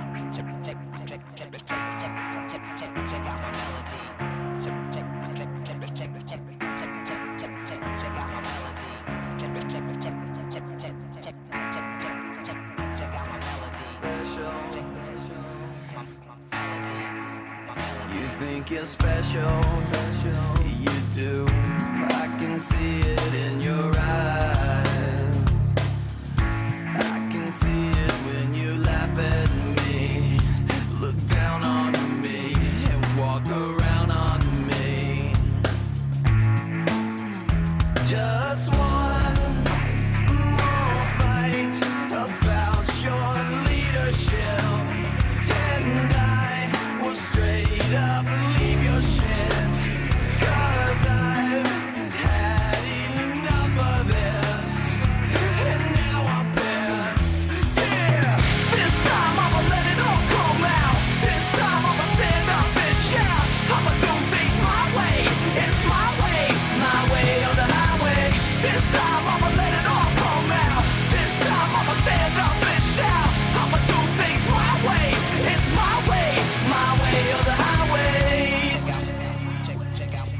This is the Fred that I expect. this is the Fred that everybody likes. This is the. I mean, this song. Everybody was into this song. Preps, jocks, Nerds. losers, dweebs, men, women, girls, boys, Squids. squids, Snails. Squid's way into this song. Oh, uh, squids love it. octopi. You're getting attacked by a All a your squid. cephalopods All of 'em. way into go. this. Yeah. If you're ever getting attacked by a cephalopod and you go, I'm gonna do things my way, it'll move all of its arms back as though to say, "Whoa, sorry, that's on me." Didn't didn't know if, that you were a participant in the Church of Durst. That's right. Oh man, uh, yeah, I've always really liked this song. I for a while I thought it was like a preemptive about why Wes quit the band. Um, like I thought like it was like an airing out of things because then when he quit the band, I'm like, oh, is that what My Way was about? Is that what he wrote? But when you watch the video for My Way, which I did, it's the band being very playful. The dry playing dress up, dressing up in different outfits, um, which I wrote down because this is a show about new metal, and of course I wrote down all the outfits Limp Bizkit wore in a music video. Sure. Uh, is this the one where they're on the uh, motorcycles together? okay, so they are dressed up as bikers, cavemen, a 1940s band, and then normal performance. And at the beginning of the video, it's all of them at Crest Services, and Wes being like, "There's a lot of costumes over here," and Fred's being like, "Yeah, like they got a lot of costumes. I don't know what we're gonna do for this video." And then literally, it's just them trying on three costumes. Um, but they're just goofing around, throwing props at each other, just having a good time. It's li- the video is literally like, you know what's going on in the world of? We're just having the blast. We're just living the best life we're having. We're here's we're making a music video. Look at how much fun we're having. Look at how much fun we're having. We're having a blast. We're having the best time. And this is the type of anger from Fred that I would expect. It's not tough guy anger, it's I'll show you anger. Mm-hmm. Yeah. This is a song all about I'll fuck you, I'll show you. You're gonna do things my way. Mm-hmm. My way or the highway. The highway. Jenny, thoughts on my way? Um, I like this song. I agree that this is like the type of thing I'd expect from Fred. It's not as like unbelievable as like I'm gonna knock you out, Right. which maybe it would, but but I don't know. Um, this song, if you had asked me before we started doing this podcast, what album is this song on? I would have 100 percent not given you this album. Oh wow. so I don't know. I feel like all of their hits just sort of like blended together Mm-hmm. for me. Um, but I, I do like this song. Um, and I really appreciate that they were just having fun. And like, I don't, again, like, I just don't think they took themselves too seriously. It is funny to me that I think a lot of people assumed this song was just like about a woman, Mm-hmm. but I don't, I don't think it is. No. I think it's just about like management and like the expectations of like a record label or something like that. Yeah. Because there isn't anything also anything like we can we've dealt with a lot of I'm angry at a woman songs. Right. I'd say that's kind of our bread and butter on the show. and this one is much more we're talking about is is one more fight about your leadership. You know, I you know, it's all gonna come out. Like, yeah, these are yeah, this literally sounds like something that he could have sang on top of a boardroom table at a man in a suit. Very You know, much so. Very much so. And then also, let's keep in mind, this is him. He is now vice president of the label of flip, right? of Flip Interscope. He's picking people. So I'm sure some guy who's been in the biz 20, 30 years is like, who's this guy in the backwards and camp he's like, me? You're gonna do it my way or the highway. Yeah. Which is much more of a business thing. That is true. You wouldn't say that to someone you're in love with. You would say that, though, to a business partner who you're like, you can go find another job. right. Yeah. My way or the highway. Oh, yeah. I, I mean, if you're a nu metal song and you're angry at a woman, you wouldn't say my way or the highway. You'd say my way, or I'm going to chop you up, and put you in a bag under the highway. Also, I'm, I may make love to a couple of those Yeah, parts. bubble those parts. Oh. oh, lollipop lust kill. Oh, that's right. All oh right. man. Um, songmeanings.com. I wrote um that there are a million great comments. Um, I'm I'm really not sure which one. Do you have one that you really like? No. Okay. um, I'll just do this one. It's from Akira Tetsuo. Just give me both of them. I couldn't pick one. Picked them both. Uh, I actually hate Limp Bizkit. This is one of the few songs I like. It reminds me of the jocks and preps at school who pretended they were leaders of everything and fucked with me because I was fat. Those assholes. Uh, it was on April 21st, 2003. On February 10th, 2014, Ben one one uh, one zero zero zero zero four six rolled in and said, "Fatty." There it is. Well, okay. See, th- this is uh this is the problem. That he was downvoted for that, by the way. Okay. Well, Wow. So there is justice. sure. Uh all right. Up next, we've got Get ready everybody. Rolling. Air raid view. All right, partner. Keep on rolling, baby. You know what time it is.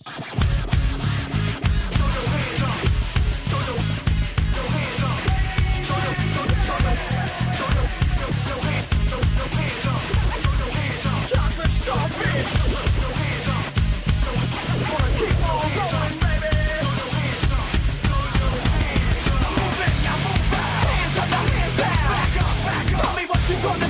here. think so. I think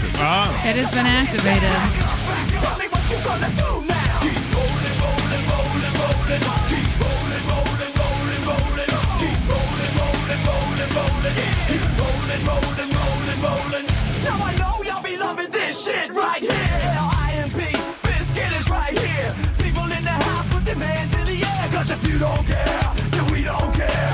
One, two, three, times two to the six. Jonesing for your fix of the Limp Bizkit mix. So where fuck you punk? Shut the fuck up and back the fuck up while we fuck this track up.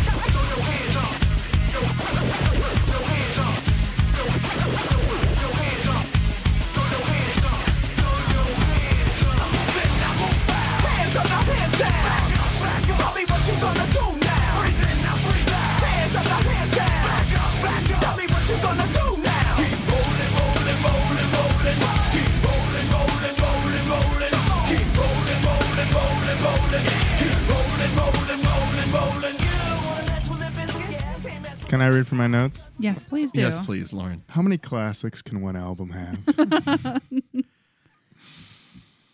It's it, my way, my generation, rolling hot dog, full Nelson.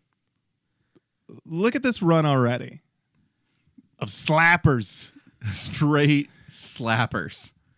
Mm-hmm. Jenny, let's start with you. Really, you are you are honestly. I think you're the biggest Rollin' fan at the table. I think it's a perfect nu metal song. It's a bodies. There it is. There it is. Oh shit! It is. There it is. It's it's a perfect song. Mhm. It's catchy. The energy is just right. They let up when they need to let up. They bring it back when they need to. They don't waste any time getting into it at the top. It's it's It's- it's got- so digestible. It's got call and response. It's got a dance move associated to it. Mhm, Yeah, and also on top of that, it's like also like you said, what's the thing that we love about bodies? It's that build up. You know, the bodies build up. You know, he's whispering it before it happens. This song, in its own way, has the same one. We get that a cappella.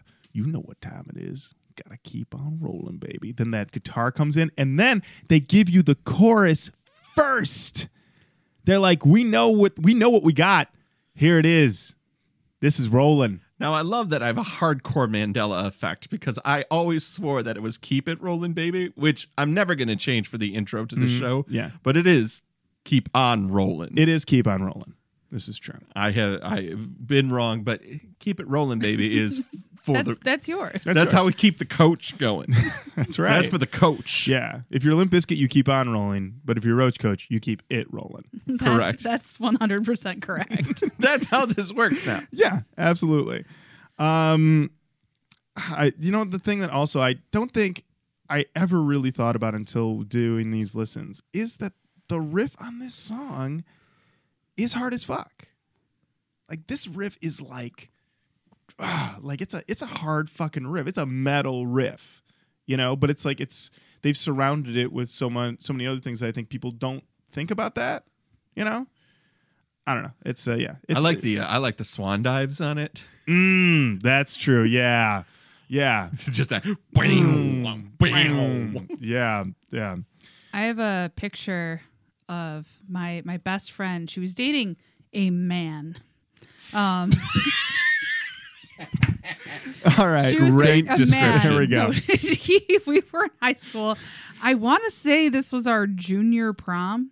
Oh shit! so Um, she was like young and she was dating. Oh, okay. I get this it. guy, now. like, she met him the day he got out of jail. oh boy. Oh, boy. he came to our junior prom, this man that she was dating. And I thought he was a piece of shit the whole time they were dating. And I was right. Um, but I'd always tell him I thought he was a piece of shit because I didn't care. And I thought he was like, I just thought he was like trash. And he was. But um, I remember being at junior prom and this song came on and he got up and was just dancing his ass off like doing like the whole rolling thing and just like he was super into it and she was getting s- i think she was getting mad at me for making fun of it. I can't totally recall. I just remember thinking you piece of shit. And you know what? Uh huh. that's the only time in the history of her dating this guy that i'll admit i was wrong about that one. This is a good song. Well, I'm gonna say, uh, in a couple of months, in a few months, we're gonna see you go on a dance floor in a wedding dress and lose your shit to this song. Oh, so. oh yeah yes yes yes Because if you think Rollin' isn't getting played at your wedding, you are wrong. I have given over control of the music to Lauren. So Oh, me and Matt are just gonna like trade off, just give each other the aux cord. It'll be rolling, then he'll drop like a Mortis track or maybe some I don't know, some other I'll keep it rolling, baby. yeah. Corky and the Juice Pit. Yeah. All night long. Uh, oh, I did also write another. I, what, now I'm looking at it, and I'm like, man, I was really fucking high on this record when I did these notes. Is this? I don't know if I'm referring to "Rollin' the Song" or "Chocolate Starfish" the album, but I wrote, "Is this the thriller of nu metal?" I uh it might be. Well, you mentioned the record that it broke. Yeah, Thriller was a record breaker. Nobody's been able to top it. yeah. In the It is- genre. it is not the. Here's the thing: it's the biggest, the biggest opening weekend, but it is not the biggest nu metal album. That's Linkin Park, Hybrid Theory, and it's actually not even the biggest selling Limp Bizkit album. That's significant. Other. significant other. It's got eight million to this one, six million. But I don't know this track. I think I'm more thinking that Rollin' is like the thriller of nu metal. Okay. Yeah. All right. I could see that. Yeah. Up next. Okay. We've got Living It Up. Dedicated to you, Ben Stiller. You are my favorite motherfucker. I told you, didn't I? Drama makes the world go around. Does anybody got a problem with that? Yeah, my business is my business. Who's guilty? Can I get a witness?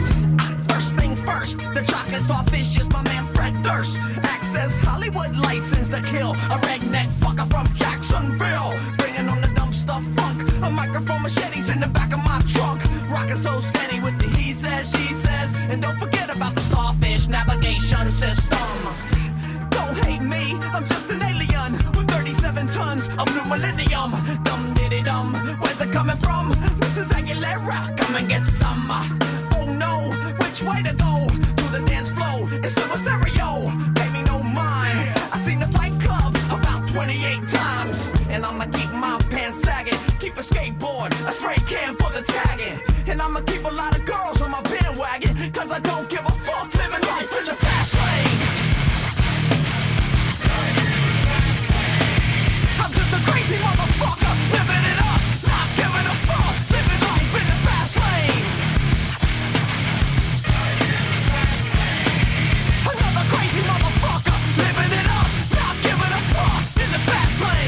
Matt, if you can go to 320. Sure, I can do that. Take two. Get it out. We gotta get it out. And I'ma get it out with the motherfucking microphone. Plug it in my soul. I'm a renegade right there, not out of control. I'ma keep it alive and continue to be. Fly like an eagle to my destiny. So can you feel me? Can you feel me? Can you feel me? If you feel me, motherfucker, then you say. Then you say. Then you say. Hell yeah, I'm living life in the fast lane. Like an eagle. Oh boy, oh, I People know. who did life in the fast lane. that sample must have cost them a fortune. and honestly, I don't think they need it. At all. it's such a clunky sa- sample. And when I was listening to this one, I was like, th- I, I never really, and I hate the Eagles. Just want to get that out there. I've said it before. I'll say it again. I'll say it forever because I hate the Eagles. And I was like, okay, fine, this sa- sample, whatever. And I didn't really, honestly, pay it any mind for the last 18 years. And then listening to it now for the show, I was like, this sample is unnecessary. And I was worried that it was like damaging my view of the song. But there's two that drop we just listened to and the It's So Easy part. There's like two great builds and drops on the second half of the song that make it an all timer. So it's still great. It just that's kind of like a weakness in the track. Jenny? Mm.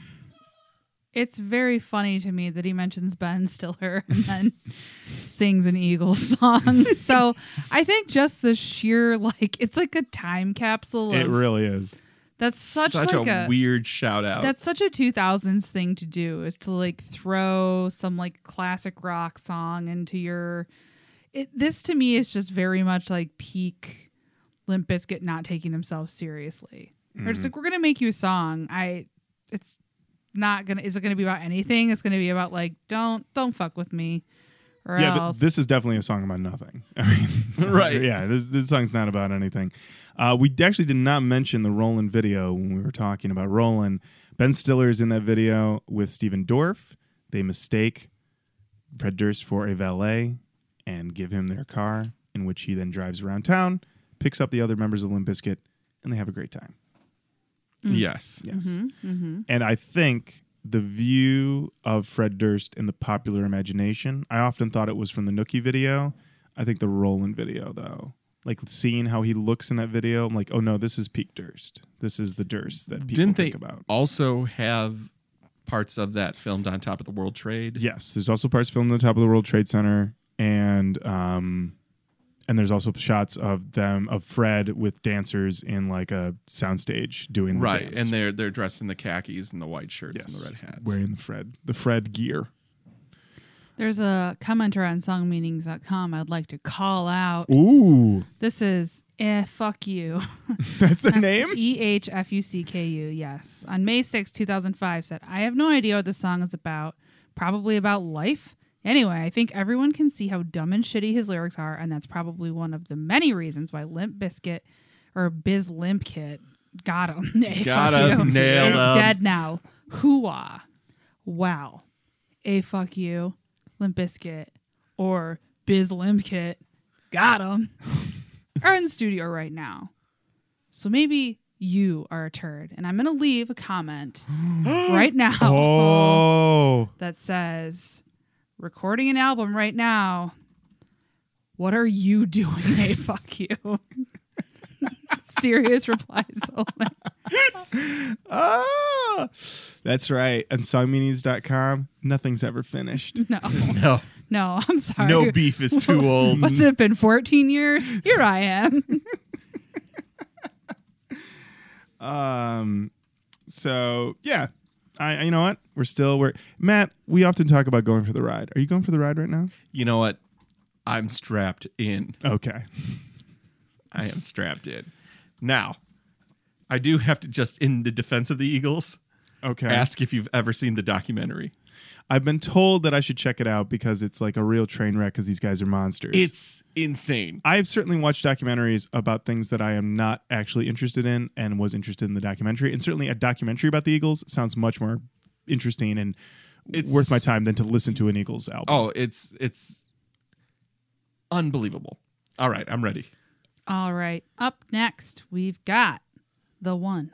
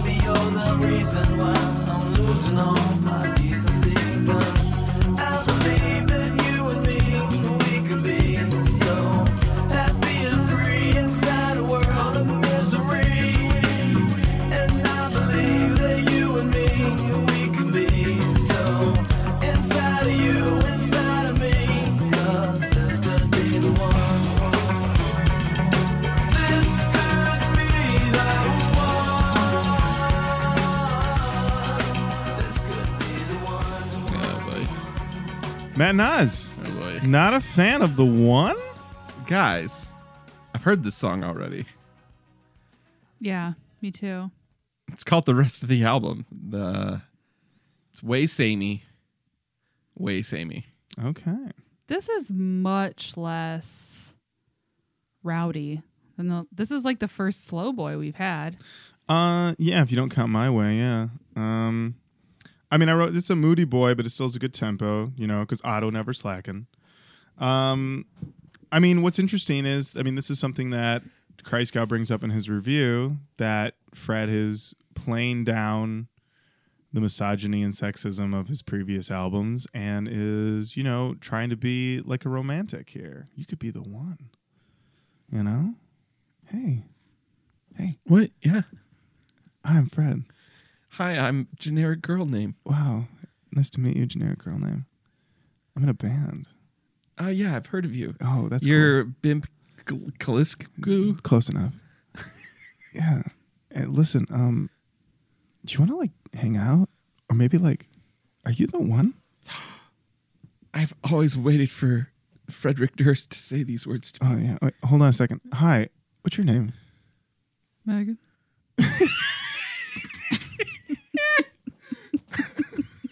Megan. My, my name's my name's Fred. Hi. I I'm I'm in, I'm in Limp Bizkit. Are, are you familiar with them? Oh yeah. I, I don't know. I just met you, but maybe you could be the one. Okay. Generic girl. I'm sorry. I, I've met the actual one now. Oh, I'm a different girl. Oh, you're different. I can't tell. Oh no. Too many girls. So many girls. So many girls. Um, could be the one. um, I, I I see where you're coming from in that sameness category. That it's not exactly like a standout track, but I think for a pacing choice, it's smart. I can see that. You get too many, too many of these. I'm gonna fuck your ass up and beat the shit out of you songs in a row in a row. You could lose some people. Wouldn't necessarily lose me. I don't think we'd lose you. No, no, no. You'd keep me then. You'd keep you. But for like a broader audience, you Like- got to get a couple. broader. Broader. Like a an audience Wider. of broads. oh, yeah, oh, yeah, an audience of broads. A bunch of slow it broads. down. You want to get some broads listening to your music? You put a one on it. The one. This does seem like a low rent rearrange to me a little bit. Oh, yeah. I Yeah, that's what I was saying. Like I've heard this song before. Yeah. So you would prefer rearranged over this one? Yes, I think so. Okay. That's still I don't think it's so far we've been given enough gifts that I will take a little Sure. a little bit. Uh all right. Up next, we've got Get Your Groove On featuring Xzibit. Yes. Millennium shit. Limp Bizkit. Ha. X to the Z. Yeah. Ha.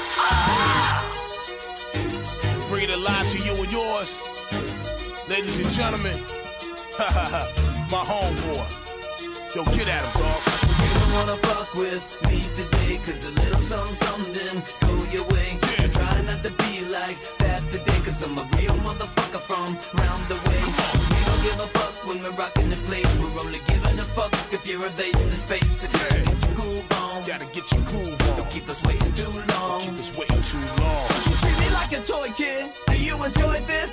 Every second I'm alive, I'm a mess. Got these laser beam mic checks. Communicating through the Genelec. High tech, keep you on the run now. Don't wanna be that guy. Every single second I'm alive, I'm alive.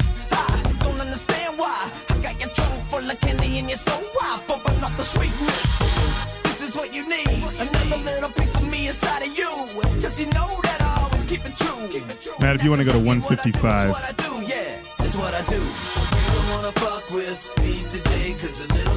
You got it. As we attempt to bring home the championship, it's all in the wrist. I still lead the league in assists. Give me the fifth. I'm drinking while I'm taking a piss. Bitch. You don't wanna fuck with me So, uh, today, 'cause a little something, something. I have always, I guess there's no other word to say. I've always liked that line drinking while I'm taking a piss. I don't know why. Drinking a fifth while you're taking a piss. Drinking a fifth while you're taking a piss. Okay. Either way, what an image. It's like, I don't know how to explain it. I don't know if this says too much about me, but it's like, it feels, I don't want to say it's cool, but it seems just like very, just you like, do think it's cool. I guess I do You think it's think kind of cool. It's like cool. swagger, just like I'm drinking while I'm taking a piss. Like, wow, this dude, this fucking guy. Lauren, you got a beer right there. I'm gonna go drink it and pee right now. See you guys later. Later. At any time in your life. I would say multiple times a day you have the opportunity To be live so this. cool, just to be the fucking coolest guy. I'm gonna go to the bathroom, but I'm bringing this beverage with me. Drinking a fifth while I'm taking a piss. Oh man, uh, Jenny, what'd you think of this one?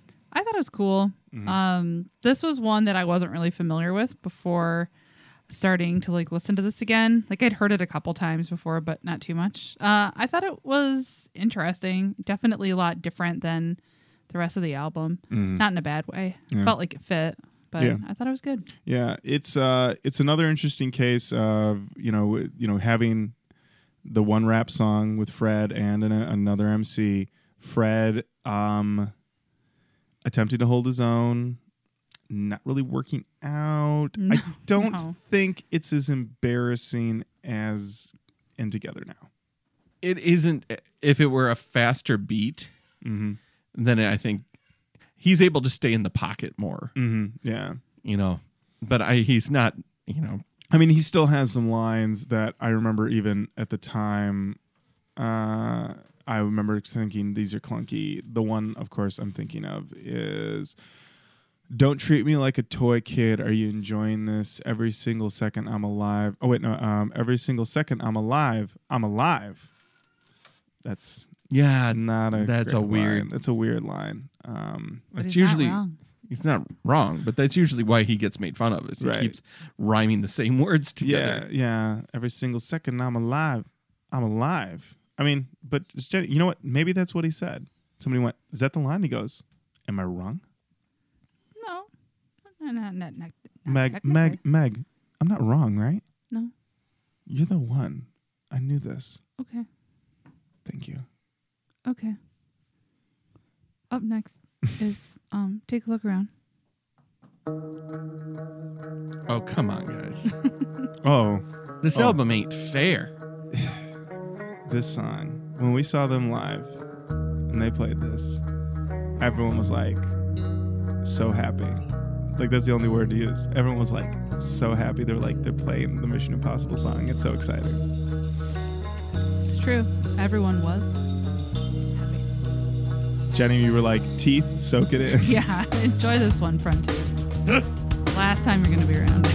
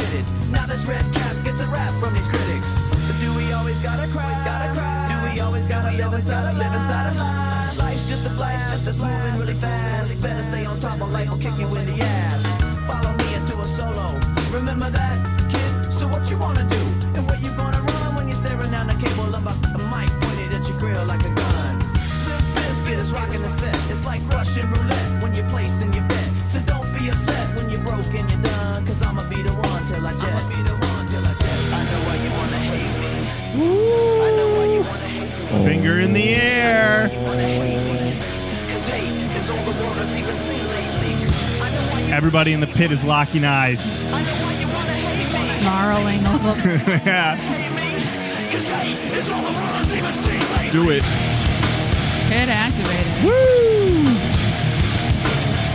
And now you wanna hate me.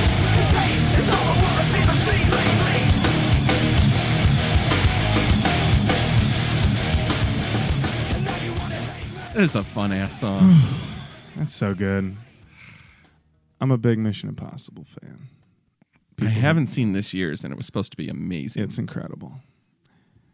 When I first heard that Limp Bizkit was doing the theme song for the new Mission Impossible in summer of 2000, I was like, could they really make a movie for me any more than they are? I mean, they're making a new Mission Impossible. It's So Mission Impossible 2. John Woo is directing it.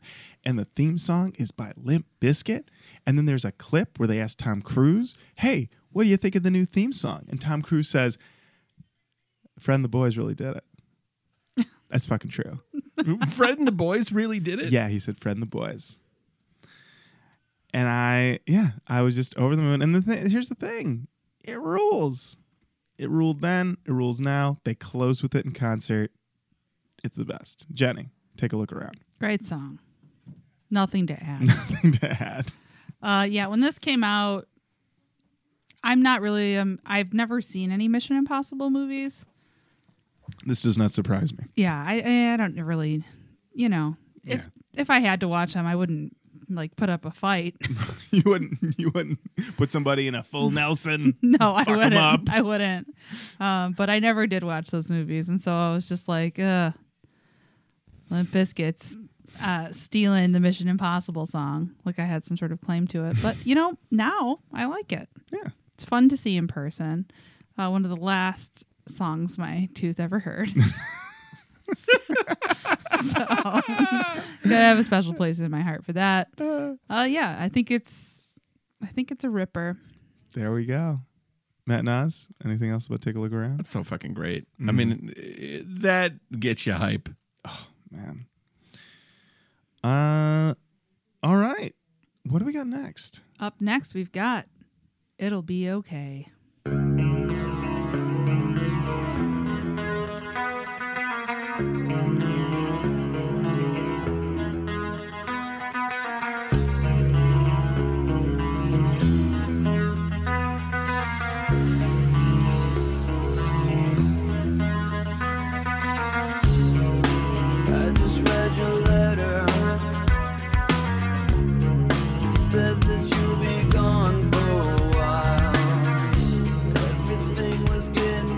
These are the songs that they lose me with. Yeah, you're not here for Moody Boy, Fred. No.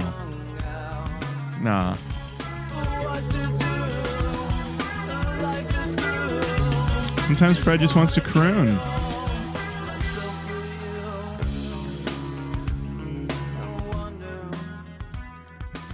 It's got a it's got a hot drop for the chorus. I will give it that much. It doesn't stay like this the whole time, but it is yeah.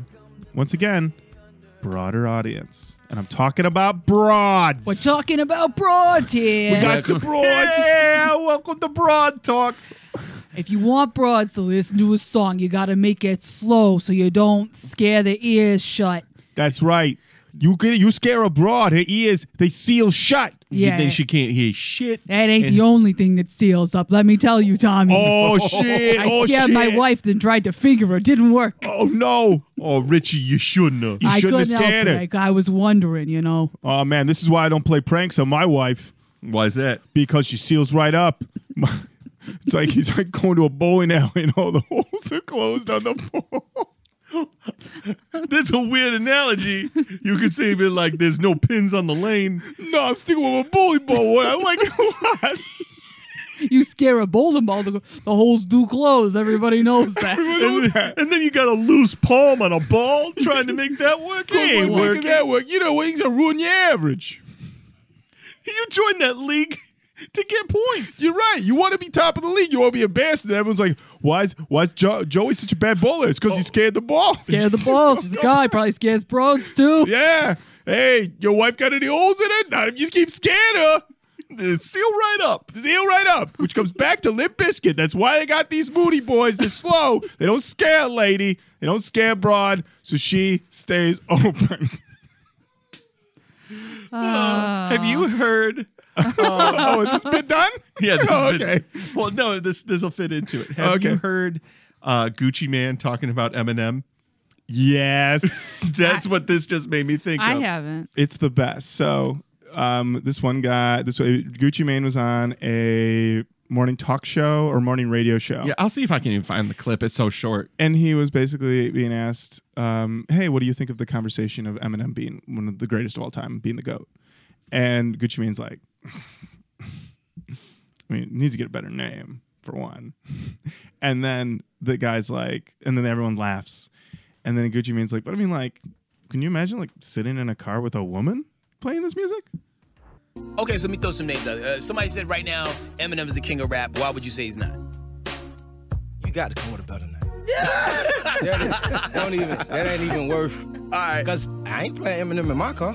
Okay. You playing me yours? Uh, when he drops something, usually the week of. You sliding around playing Eminem in your car, you and your old lady? Nah, just Dolo. Like, Just don't know playing Eminem, just just metaphors. yeah, bars, Just going in. bars, bars. Because there- there's something for every occasion. When you ride it Dolo, like you know, Well, you, wanted like You hell. What an indictment! Would you listen to Eminem in your car with your old lady? If you want to stay together, you're not good. I uh, Gucci Mane's literally like, I would not recommend listening to Eminem with any women. Fair. yeah, They seal up like a bowling like ball. a bowling ball. I put on the song Stan. We're sitting there. I Uh-huh. reach over to just put my hand in a vagina hole. Okay, Classic. Sealed Cla- shut. I said, What? why? Why? and what'd she say? What was her reason? I stopped listening. You put it. what what what'd you get an open back? What'd you have to put on? You had to put on you put on one of you put on it'll be okay. I put on uh, Dixie Chicks. Oh yeah, that'll open. I get you extra holes. Goodbye, Earl. Hello, pussy hole. I'm so sorry. I'm so sorry. I know it's the truth. It's true. It's how you do it. All right. Well, it'll Um, be okay. Oh man. If, if we just move on to the next Uh, song. yeah. Okay. yeah. Up next, we got Boiler.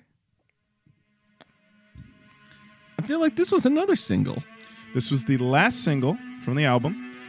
Uh, Fred showed up on TRL to debut the video by himself and said that it was presenting the next phase of Limp Bizkit, with the idea being that they were going to build off of the sound of Boiler for the next record. And he's even quoted as saying that Wes was sending him demos and riffs that were super heavy that he was like, you're not going to be ready for this next Limp Bizkit record. And then obviously did not come to pass because Fred quit, Wes quit the band.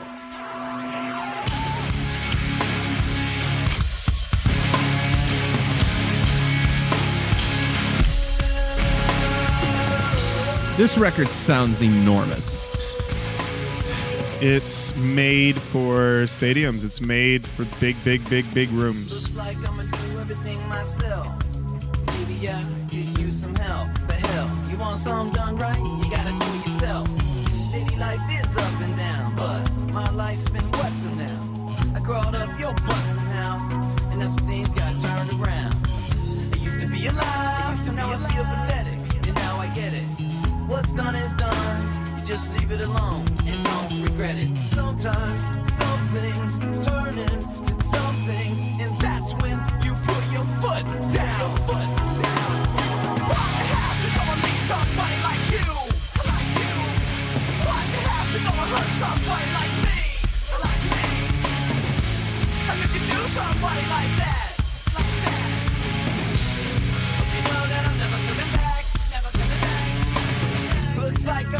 So it's cited a lot, but I couldn't find any actual quote from Wes. Uh, but it's been cited a lot that Wes has said that this is his favorite song that with Limp Bizkit, that he's made with Limp Bizkit.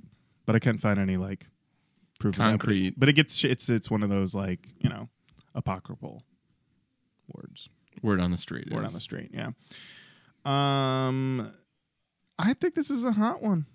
I think it's really good. It feels the lyrically feels very true about an immature relationship where someone doesn't understand boundaries and has little empathy, but also realizing that they weren't happy either. So in a way, like getting out of this bad relationship to maybe go to the next one a better person, but in this one they're still immature.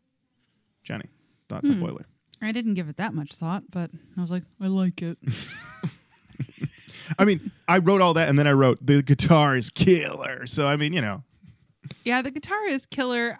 I still, I mean, is this technically a better song than many other Limp Bizkit songs? Uh, yes, but it's yeah. less fun. yeah, that's the thing is I could see Wes being like, okay, this one pushed me more musically. I'm doing, I'm creating more of a soundscape. This guitar part is a little crazier. It's not being made to move a pit. You know, it's not. Yeah, he's he's got more room to work.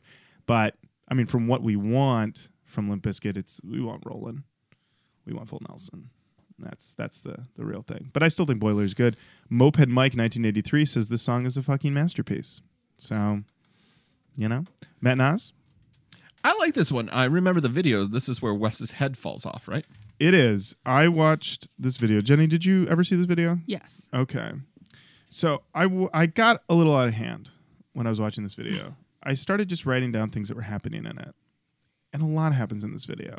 And I basically wrote the whole video. Oh my out. God. Yeah. So if you'll join me on this journey through this video, that is crazy. There's a woman in a dirty room in bra and panties with Fred Durst. They appear to be post sex, maybe. Not entirely sure. She starts to bleed from her head and spits out a robot appendage from her mouth, which releases an orb. Fred realizes this is trouble, dives out a window. Um, yeah. oh God, yeah. and the floor there on the in the building explodes as Fred falls. Fred lands safely on his feet on the ground. So immediately I'm like, this video is bullshit. He turns and sees a food stand called Bolacha Mole. There's a weird man there with a melting face, and Wes is sitting at the end of the bar. Wes's head falls off.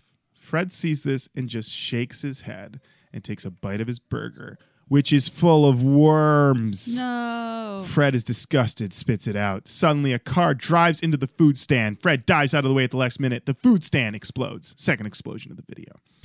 Fred awakens in some kind of brothel with another scantily clad woman. They kiss, then Fred realizes she has a wig on, takes it off to reveal that she has a bald head with a bunch of nodules in it. Fred's like, no, thank you. He leaves. The woman looks sad, which, I mean, because he took her wig off, and she's like, Why'd you do that? Um, Fred now becomes an animated character. He falls through a hole in the ground and he meets all the guys from the album cover. Fred is also like them. He's but he's you can tell he's Fred because he has a backwards baseball cap. Um, he flips them all off and then finds a conveyor belt that is dropping these guys into a fan where they are chopped into worms with teeth that form into a monster that looks like it's made of hot dogs. Fred runs away, turns back into a real person, joins the band performing in a sewer. Weird guys in all black body paint are in the water and climbing the walls. The band rocks so hard, sparks explode out of the ceiling. Fred walks away, throws his Yankees hat to the floor. Fade to black. Well, well, well. Good job, boys. You know, I like this one. The video is the video felt like Limp Bizkit came to. It's, it was a co-direction with um, David Meyers, Fred Durst and David Meyers, and I had that feeling of that.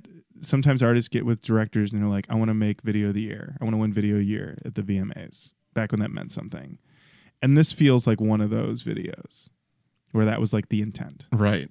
and yeah, it obviously did not pan out. I don't think you win. You, for one, I don't think you can win video of the year for your what fourth single or fifth single. That's Generally, no. yeah. So, um, yeah.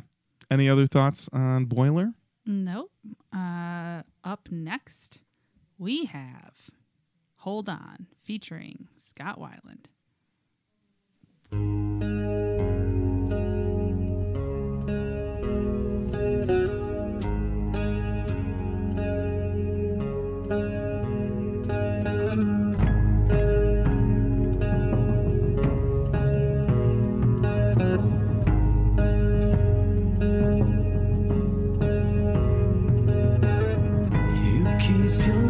Distance,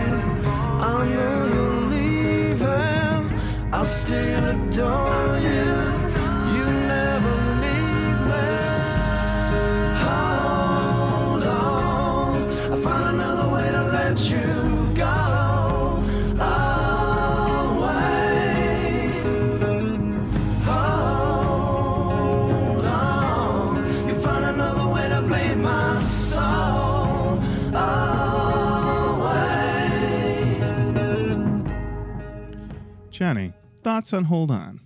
Uh, not for me. Not for you. Not at all. No. Not at all. No, Um, it was just yeah. to me very boring. Mm-hmm. Not a big Scott Weiland person. Too like, I don't know. Like, what are we in? Like a cave? Yeah, like uh, is that a leather skin recliner? Oh, definitely. It's got Weiland's there. um, for me, this song, I went- I meant to say snake skin, and I said leather skin. leather skin. oh, it's a Go with leather it. skin. Leather skin. Made of pure leather animal. Undefined. you know, That's right. just whatever. Leftover leather. Um I was always like fine with this song. I like Scott Weiland, so it was fine. I guess Fred had him as a vocal coach for this album, and people were like, Why did you why did you have Scott Weiland do it? And he said, I could have gotten some this is very like 2000. This is the most Fred Durst thing. Yeah, I could have gotten some gay fat guy, but instead I got somebody whose albums I like and I'm interested in, who knows what he's doing. Wow. And I was like, okay, all right. Um, and also, as we know from the music that Fred promotes, whenever like this is, Fred would make w- would love to make like ten of these. You know, this is he wants to be that crooner. He wants to be that sensitive guy. You know, Yeah. that's why you know, uh, um, Aaron Lewis is going out and doing outside at Family Values, and he's like, Fred, do you want to come along? And he's like, Yeah, yeah. That's the real fucking It's deal. a real fucking deal. I got to be out there. So, um, for me though, it is thematically redundant after the previous two songs. Like it's the same premise, and I think while I could take twelve or ten or eight songs for Limp Bizkit's like get in my face and I'll break it off. You know, Right. I'll take ten of those. Sure, I won't argue about that.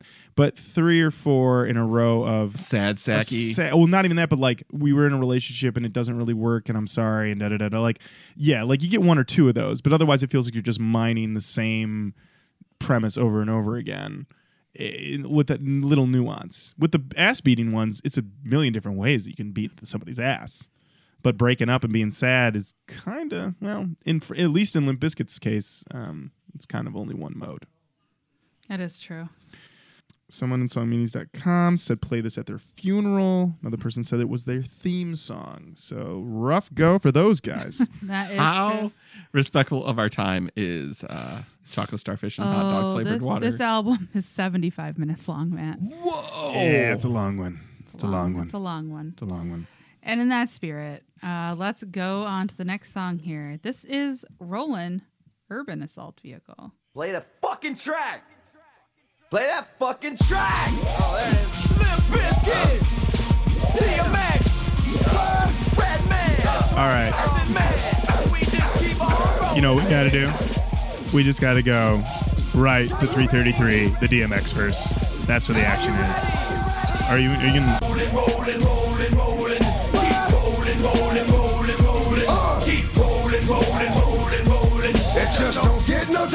that kid with the Parker. Bald head with the boots who shoots to make it spark. Now I'm a fair nigga, but ain't dead nigga quicker than the hair trigger. So if you dead nigga, it'll be like your man trying to hold your brain to your head. But you'll be shitting on yourself cause you already dead. And at the funeral you won't need a casket. I'm leaving just enough of them to stuff in a basket. But just get the casket. I really need my ass kicked. My mom's never let me forget that I'm a bastard. I ain't never been shit. And ain't gon' be shit. That's why I take shit whenever I see shit. It's just that D shit. Be short, but do what I wanna do. And that's what I'm gonna do. Right here in front of you. And I'll be running you and your man straight up out. Uh. Yeah, niggas ain't running a fucking thing but your mouth. Oh, DMX. oh, DMX. Oh, this is this is peak DMX too. You know what I mean? This is DMX 2000.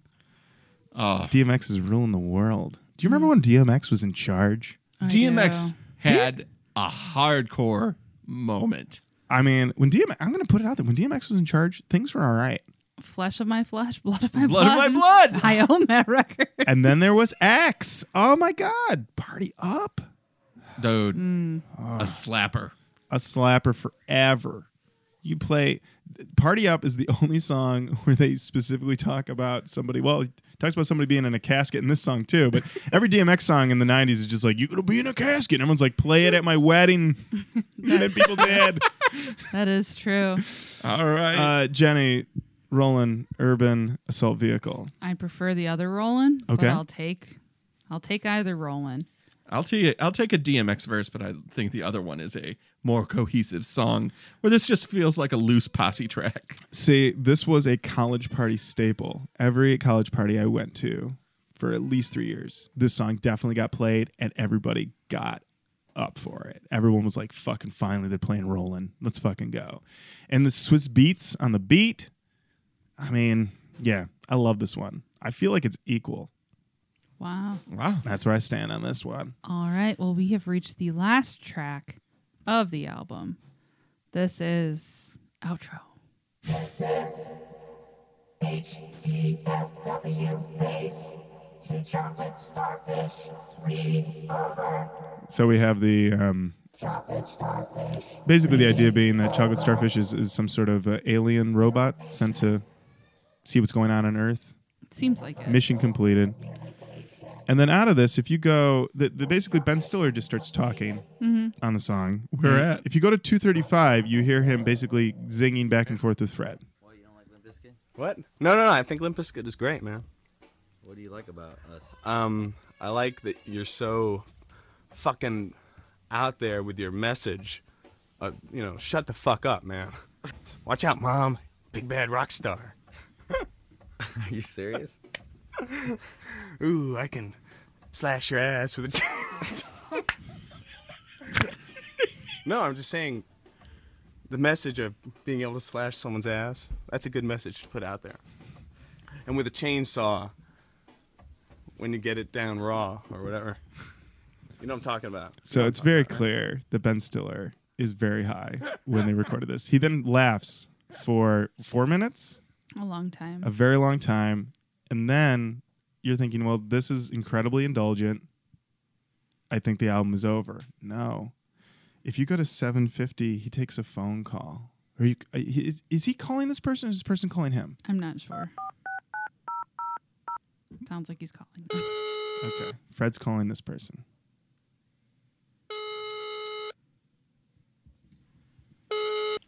Hello? Yo, hello? What's up, bro? Steven. Where you at? Yes. Where you at? I don't want to go to London. In London? Yeah. What are you doing? Eating some food. Chips? So, if you're not in the know, Jenny, who is he speaking to? That would be Stephan Jenkins of Third Eye Blind. This is honestly, if you listen to this album and you're like, ah, some of it was douchey, mm-mm, you gotta wait till the conversation with the Jenks. That's This, This- is a minute and 22 seconds. Of the two of them talking about nothing. yeah. He's like, when I, I haven't seen you, I haven't seen you either. We should get together. What are you doing now? I'm eating. Okay.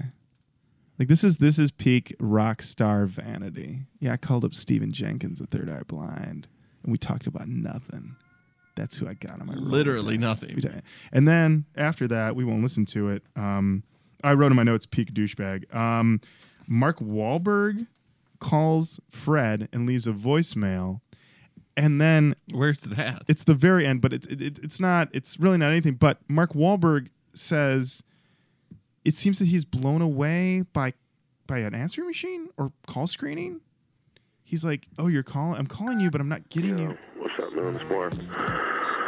I run into you last night. I don't know if you're still here in New York. It's uh, Friday about 1.50. Uh, me a call back. What kind of phone shit is this, man? This shit is good. That you got here. You can just check motherfuckers before they call. Let me know what that shit is, man. I gotta get some of that. Alright, peace. Yeah. He goes, "What type of phone shit do you have here? This is really cool. You can check people before like." Like Mark Wahlberg, Mark Wahlberg's never like screened calls. Call him Mark Warbler. Mark, Wahl- well, he's definitely does not make a lot of sense. Yeah, you, you know, Mark Wahlberg. Oh, a couple of warblers here. All right. All right. That's the album. That is the Chocolate Starfish. album. I guess it's time for Canon Talk. Talk about the canon. There it is. Jenny, why don't you start? Uh, I think the whole thing goes in the canon. Um, even though there were some tracks that weren't for me, and I don't have the nostalgia for this that I have for Three Dollar Bill, Y'all, and Significant Other. This was a huge album. Um, I think it's pretty iconic. It really captures this time. Um, and even the pieces that I didn't love about it, I still think are like very representative and something that I would say like, yes, this is very nu metal and something you should listen to. And also, Rollin's a bodies. There you have it. Rollin's an all timer. Lauren, what do you think? Uh, this is a stacked album. Uh, I don't think it has any bad songs. Two to ten is a stretch of amazing. Few can equal. This is the thriller of nu metal. Okay, I guess I was talking about the album. Peak of their powers, whole thing in the canon. There's no way that this whole thing does not go in. Yeah, you, you can't cut two songs out because then you'd be skipping five songs that should be there. Mm-hmm. I'm not crazy about three songs on the album. I think they could have cut uh, some of them, but you know what? I think there is something to be said of the softer side, Mhm. making sure that there's something for everybody. Nu metal is a popular music. It is. It is for everyone. You want a broad audience. A A real Real broad audience. audience. You want a broad audience. But um I'm I'm surprised at how hit heavy this record is. I did not think that this was the hit heavy record until we did Significant Other and Jenny and I had a conversation that I was like, I think I like Hot Dog better than Significant Other, Mhm. which is a whole other conversation that we should probably save for another day. But Yeah. I think I, I I came out of this thinking I liked it better than Significant Other. I think Significant Other um maybe peaks a little early. Uh, there seems to be a lot more filler on Mhm. Significant Other, Yeah. a lot more slow boys, Yeah. a lot more of like, what are what are my feelings for? yeah, Uh, where this seems to be very, it's a laser focus on this. gr- yeah, it's super grounded, and they're Mhm. just like, nope, separate wheat from chaff. We got to get this thing out there fast. Mhm. Yeah. So yeah, there you have it. Chocolate starfish and the hot dog flavored water in the nu metal canon. And now we have it to close out our episode. Jenny will now read Fred Durst's thank yous in the liner notes to Chocolate Starfish. I would like to say that I believe in God and I believe in karma. Why I exist beats the shit out of me, but I do, and I'm grateful for every breath of air I get to inhale, knowing how unpredictable life on earth is. I love my mom, my dad, my brother, my daughter, my papa, my mama, my band, my dogs Biscuit and Phoenix, my fans, my friends, my managers, my attorney, and my label. I wish I could thank everyone, but I do thank the people, bands, and critics who hate me because it helps me to understand how you are fueled and understanding that uh, you are the way you are. At least you're being you, so thanks. Thanks to the people who give me free shit because I like it, like Circa Footwear, Osiris Footwear, Adidas, New Era Ball Caps, Tribal Gear, Diamond Kazar NYC, Echo Unlimited, and DC Shoes. I would also like to thank all the girls in this world for being girls. Without girls, this world would not be. So I love you all. I want my buddies to get their names in here too, like Richie Cersei, James Dingman, Travis Tamako, Jeff Head, Danny Wimmer, Verne Mini Me Troyer, John Rain, uh, Chris Datton, Yeti, Trevor, and Ben Martz, all the bands in the world. Thank you for, and again, this is very difficult to read, uh, for carrying out the revolution of music. I thank Ben Stiller for being everything and more than I expect. You are all major inspiration to me and a wonderful person. Good luck on the new movie, Zoolander. No one knows why they are put in this position, but I'm hoping I can be there to be a positive source of energy for anyone who can identify and connect with me in our music. When you strip away the hype and the bullshit, you're left with a band who really cares about their fans and really care about the music that is generated when we get together and jam. Other than that, we're alive, and being alive today is a very precious thing. I will do my best to never let anyone down, and if I do for any reason, I'm only human. I'm so grateful for this, and still thank you one and all. P.S. Adopt a pet, preferably an English bulldog, and name him her biscuit. I believe in UFOs, and please listen to those uh, songs with an open mind. Yeah, okay. Uh, these songs are a gateway to our souls. See you soon, Fred Durst. Thank you, Jenny. Thank you, Fred. And there you have it. We hope to see you this Sunday for more nu metal fun at Roach Coach Live at Snow Day 2019. Noon, Go Comedy Improv Theater in Ferndale, Michigan. Until then, Jenny, thank you. Lauren, thank you.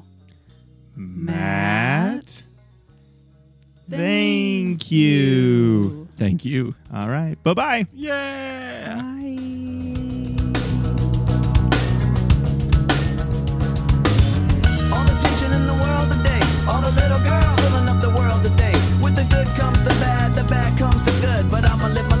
Should. Like I should.